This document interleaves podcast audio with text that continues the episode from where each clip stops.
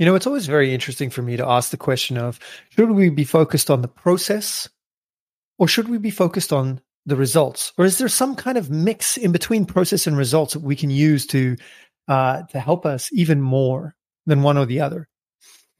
And what's quite interesting as well is that a lot of the times, because of our perception, we are blind to our strengths, really.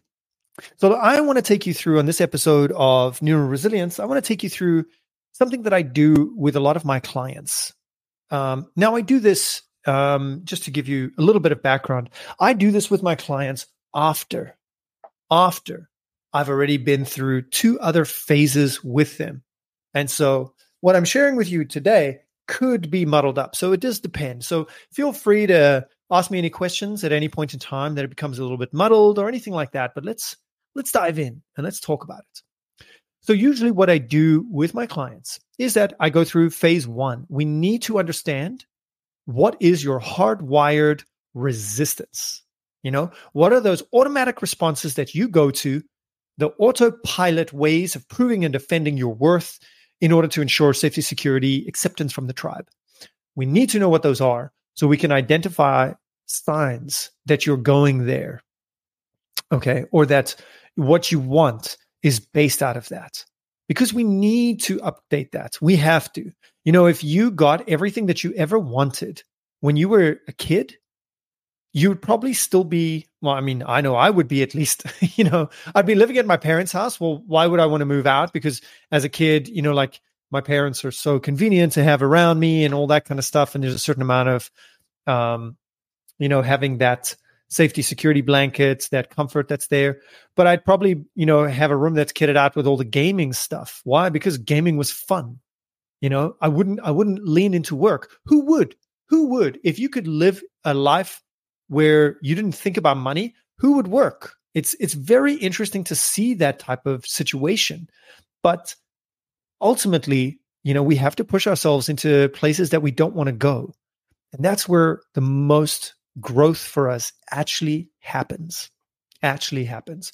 So, you know, you got to know your hardwiring because that's going to show us like maybe you've got some motivations or maybe you've got responses to stress that are out of whack. So, if you're interested in that, I would highly recommend you check out the previous episode to this. Um, you know, it's all about that. And there's links below that episode specifically to the personality assessments that I use to know that. And I would highly recommend that you make sure that you do a reading either with me or another person who is qualified to do that reading for you. Okay. Um, th- yeah, it's it's very insightful, and I use it, like I say, with all my clients, executive and you know non-executive alike. Okay. So, what we're talking about here, with regard to you know um, process versus results, and the phases that I take my clients through. So I've already defined phase one, know your resistance. Phase two, I usually go through a lot of the positive resources that I work with a client through. Those positive resources are really trying to help a client to create an alternative automated way of working that actually allows them to uh, to come at situations with clear minds and actually with a lot of happiness, a lot of opportunistic thinking, collaborative thinking. Okay the phase three that I run people through is always this concept of, all right, we are going to do this thing where we look at your life in its entirety and we will write out all of the accomplishments, all of the things that you have achieved, all of the things that you could write down. If your life was like uh, a bullet point list of what you did, understand that moving from one place to another place is just a change in chapter. It's not really an accomplishment unless it was a hard won accomplishment, you know? So for ex- for example, for me, the first moves that I took were hard won. Like I remember leaving South Africa when I was 20, flying on a plane to England with a hundred pounds in my pocket and pretty much everything I owned in the backpack that was in the cargo hold.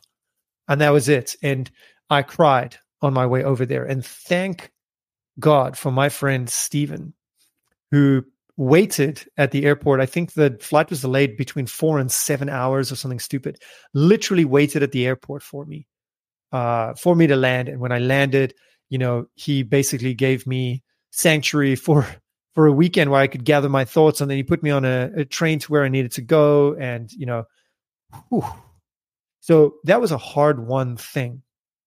And after that, every other travel that I did, every other trip that I did, I went to Indonesia, then I went to France, then I went to Argentina, then I went to Thailand, and each of those was for a year each. And then, you know, I left London, um, you know, forever, basically five years ago, and I traveled to the US with absolutely no idea how I was going to stay here or anything like that. I just knew that there was a relationship there here that I wanted to um, to give my all to. And here I am, five years later, you know, happily married, and you know, taking that chance actually was a lot easier because I had gone through these different things. And so I would say that only the first one counts as a major life accomplishment. But even then, you know, I don't see it as something like that, but others do. And so this is one of the concepts that I get my clients to think about is that perception of something is relative. What do I mean by that? Perception of something is relative. That is something that you think is difficult, others might think is easy, and vice versa. Okay, so everything is relative. So all the things that you may not see as accomplishments, other people would look at you and be like, wow, I see you as this person. These are the things that you've shared are major accomplishments. And so it blew me away the first time I heard this because, for example, just with uh, physical training, you know, I don't see myself as anything special. I have potted around with various training ideas, and um, you know, as time's gone on, it's become easier for me to train and actually more enjoyable. Excuse, oof, that was a great breakfast. More enjoyable for me to train. You know, to the point where now I'm running um, at least four times a week. My longest run is a, is an hour on a Saturday. No matter how far I run, I run for an hour. Um, and, you know, to the point where running f- five kilometers used to be like the longest run I could ever do. Now it seems to be the average run for myself. And that's quite interesting. That's quite, I would have never put myself there. I never in a million years. And even though I think that I'm much more of a, you know, a mind orientated person, I'm all about perspective you know, people keep saying to me things along the physical where they're like, wow, you're really focused on your health. You know, you train very well. You're very disciplined. That type of comment shows that perception is relative. And maybe I need to own this accomplishment as well and be like, okay, just because my perception of it is that I'm falling forward and I'm falling on my face a lot and I'm failing a lot. Actually, the fact is, is that I have been able to achieve these things.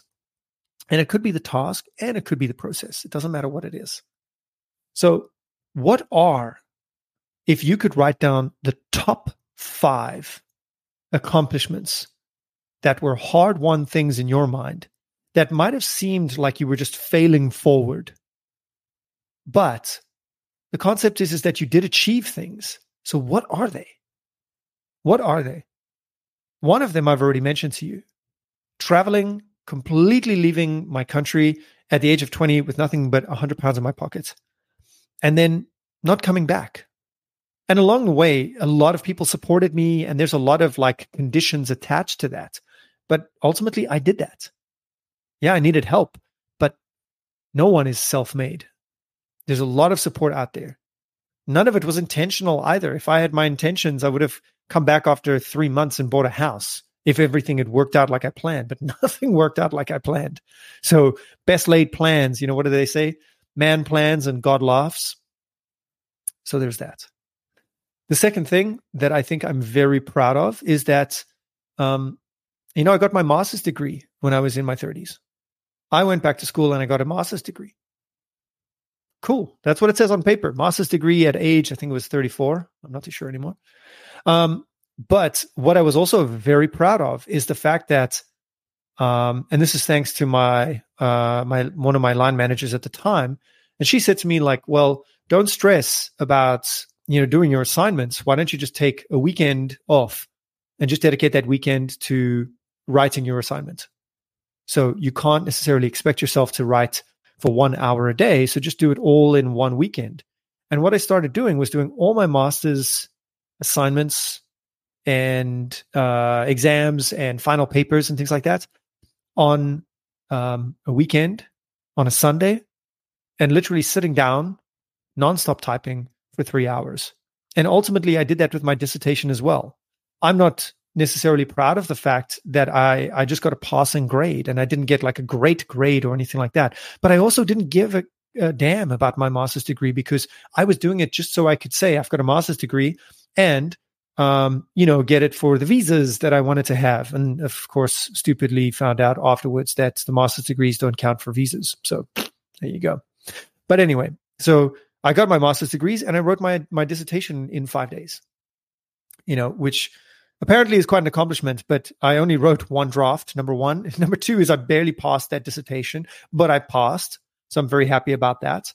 And of course, people say to me, wow, just imagine if you put in a little bit more effort. I'm like, well, I don't know. Like, I got extra percent that I didn't need to get. So what if I put in less effort and still passed? Because no one says, hey, you got a master's degree. What was your grade?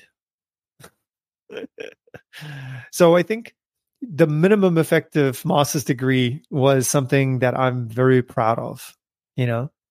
Um, and then I think, you know, I could I could go into multiple other things, but ultimately, the master's degree was something that was very painful for me. It was something that was hard won because I just didn't want to do it. I actually had to convince myself um, at the end to even just you know do the dissertation. I was actually going to drop out because I was like, I don't want to do this. It's three years of my life part time of just thinking about the next assignment. Oh, what a pain in the butt. But I did it.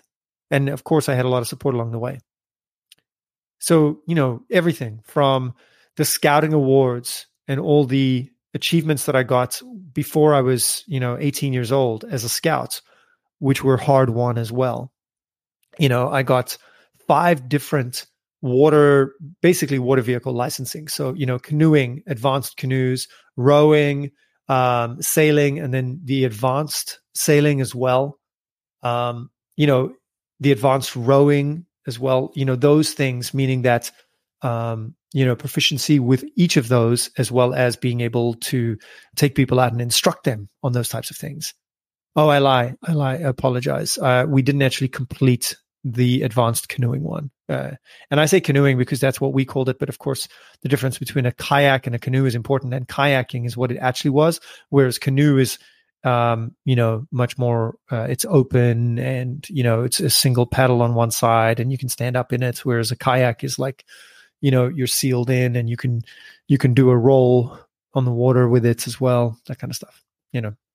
Anyway, moving on as I was talking about. So one of the other things about life's accomplishments is very interesting, where it becomes something that builds your confidence, achieving the goals that define you. So that means doing your things in your way. There was a very interesting quote that I heard recently, which is the longer you stay in someone else's shadow, the longer it's going to take for you to cast your own shadow. I'll say that again. The longer it takes you to get out of someone else's shadow, the longer it takes you to cast your own shadow. So the simple point is that achieving the goals that are meaningful to you, achieving the goals that are meaningful to you, how you achieve that goal. How do you achieve that goal? So, you know, it's great to say that I achieved a, a certain goal, but if everyone thinks that that's a good goal and everyone thinks that that's the good way to achieve that goal as well you know is that meaningful for you? How meaningful is it? Like what's the way that you want to do it? And that's what ultimately comes back is that whatever you do do it in your way. And that's a great way to go for long-term fulfillment.